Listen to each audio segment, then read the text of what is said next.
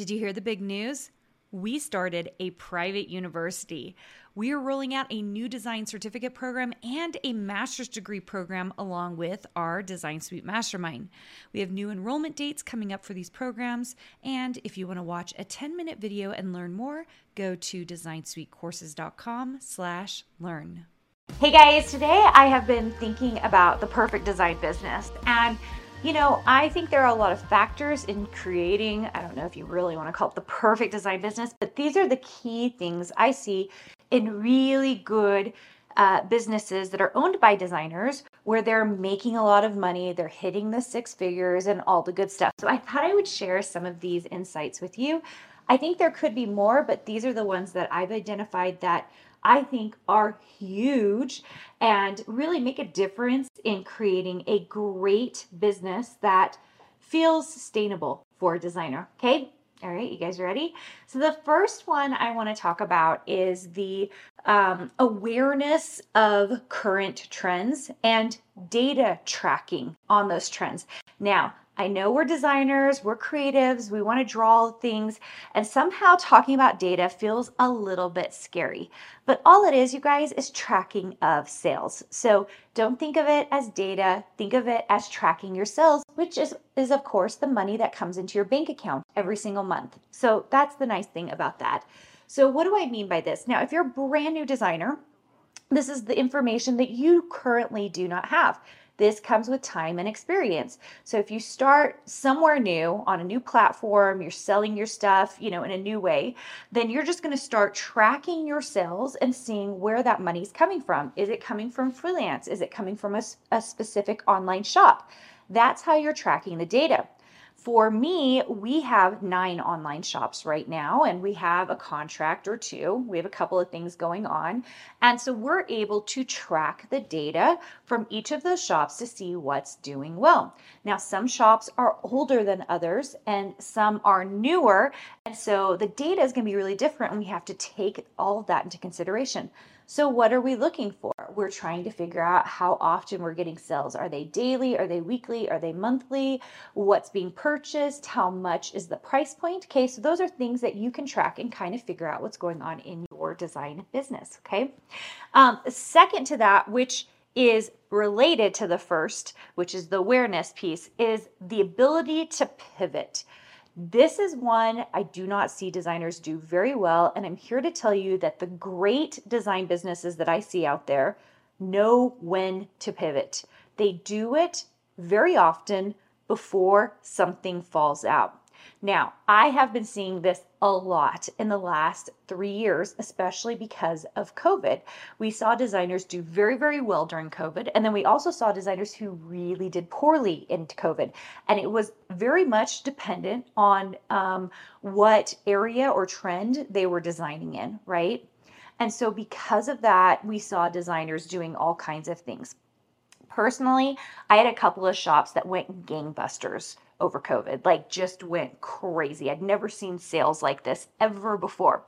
But before COVID had kind of like what we'd consider the pandemic kind of had ended, I was kind of watching trends and seeing what was happening. And I recognized that I needed to do some pivoting in my design business. And you'll see that we do a lot of different things that maybe we weren't doing two years ago as we're kind of paying attention to where the sales are.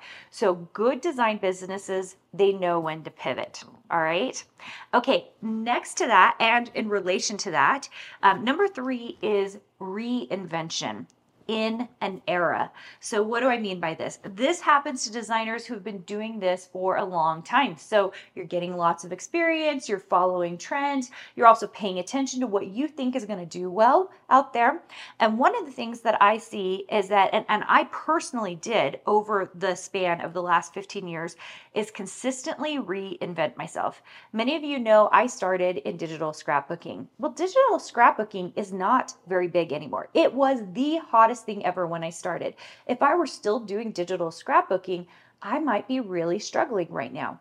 However, because I pivoted and I reinvented myself, I was able to move into other uh, entities. There was a time period where I was a creative director. There were all these different things I did as I consistently reinvented who I was. I think there's this uh, feeling among designers that somehow we have to stay exactly the same that if we're always this one type of designer, then we should be that type of designer for the rest of forever. Uh, one of the things we emphasize in Design Suite, which is my program, is that we want you to come out of our program not knowing how to do one thing, but to be an overall good designer. Why do we do this? Because of this business issue, which is where we will see designers, they will go and learn a very specific skill on the internet. They'll take a course and they'll be like, I'm going to learn how to do X, Y, and Z. Okay. They learn how to do that, and then the market changes, and then they're stuck. And they're like, I have to go learn something else. We don't do that in our program. In our program, we guide you in certain platforms, but the goal is just to make you a good designer by the time you're done with your year with us. Why? Because we expect you to pivot and reinvent yourself. And by the way, a designer, just like life, we spend time growing, changing, living experiences that do change us. So that reinvention usually happens very naturally. Sometimes they do coincide with personal events as we're kind of figuring things out. Let me give you an example of that. When I moved into my current house, which is about three years ago now, this house had tons of fireplaces. My previous house had zero fireplaces.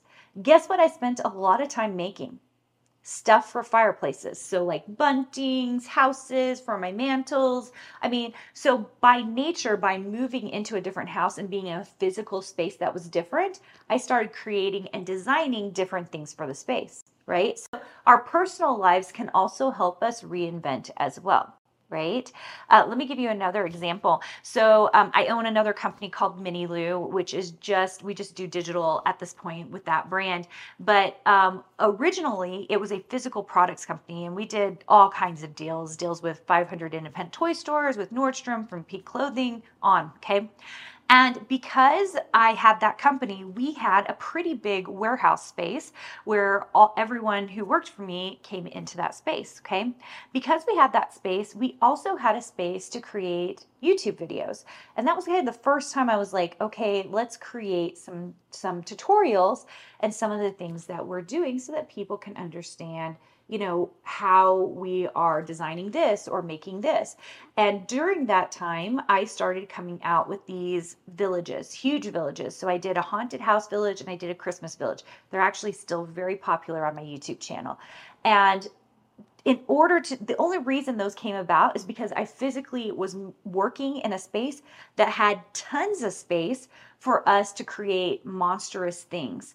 Um, and I talk about this in my book, but there was an area in that space called the graveyard because we made so many 3D uh, items. I had a junior designer, and all we did was create 3D items, which meant we had tons and tons of space in order to put all of those items. So I think space, our area of life, who's involved in the life, um, in your life, those things all contribute to that reinvention. Okay. All right.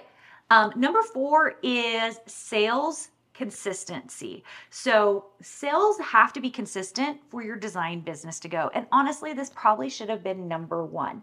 You guys know I love talking about sales. That's the main thing we do in our Design Suite program is teach people how to create sales. And the reason it's so important is because your design business won't stay afloat if you're not getting sales. My ideal situation is daily consistent sales, but here's the thing most of us go through seasons in uh, the design world. There are certain seasons that are up and certain seasons that are down. So I don't get stressed out. You know, my designers will come to me a certain month and be like, oh, the sales are way down. And I'll be like, don't worry about it. It's a low season. It's okay. So if you're not seeing consistent sales maybe in one season, that's all right. So that's why I'm kind of hesitant to say consistent sales daily, but I will say consistent sales and definitely on a yearly basis. If you understand the seasonal pool of design work, then that will help as well. All right. All right. Last but not least is um, product creation that is consistent. And this probably should have been top of the list as well. One of the things that I consistently feel like I'm fighting against when I especially talk to new designers or designers who are trying to do it on their own, if you're listening to this and you're you're um, trying to do it on your own, is consistency of product sales. It is a very difficult thing to do, especially without accountability and motivation. As I said, um, I've said lots of times, is the reason we send kids to design university to universities to get design degrees is because they are accountable because they have to get grades. So they show up and they turn in their work right? We don't have that necessarily in the design business without community. We've built it into our program but like if you're just doing this on your own it's very very hard to stay consistent over a long period of time. How long of time you ask me how about 15 years and lots of people end up short around three months. If you're stopping, starting to feel unmotivated at three months, we've got a problem because that unmotivation is going to continue forward. And so I cannot stress emo- enough that consistency in product creation is oh my gosh, it's probably only second to actual sales, but it's the thing that gets you sales. What do you guys think about this list? I I'm sure there are more things, but these are the things that I've identified over the years that really create a great design business that is successful, that is profitable, and that brings people joy because the expectation is very very clear about what you need to do to create a great design business. Hey, did you know that you can visit me at makeanddesign.com to learn more about this podcast and join my VIP group for weekly freebies? I can't wait to see you there.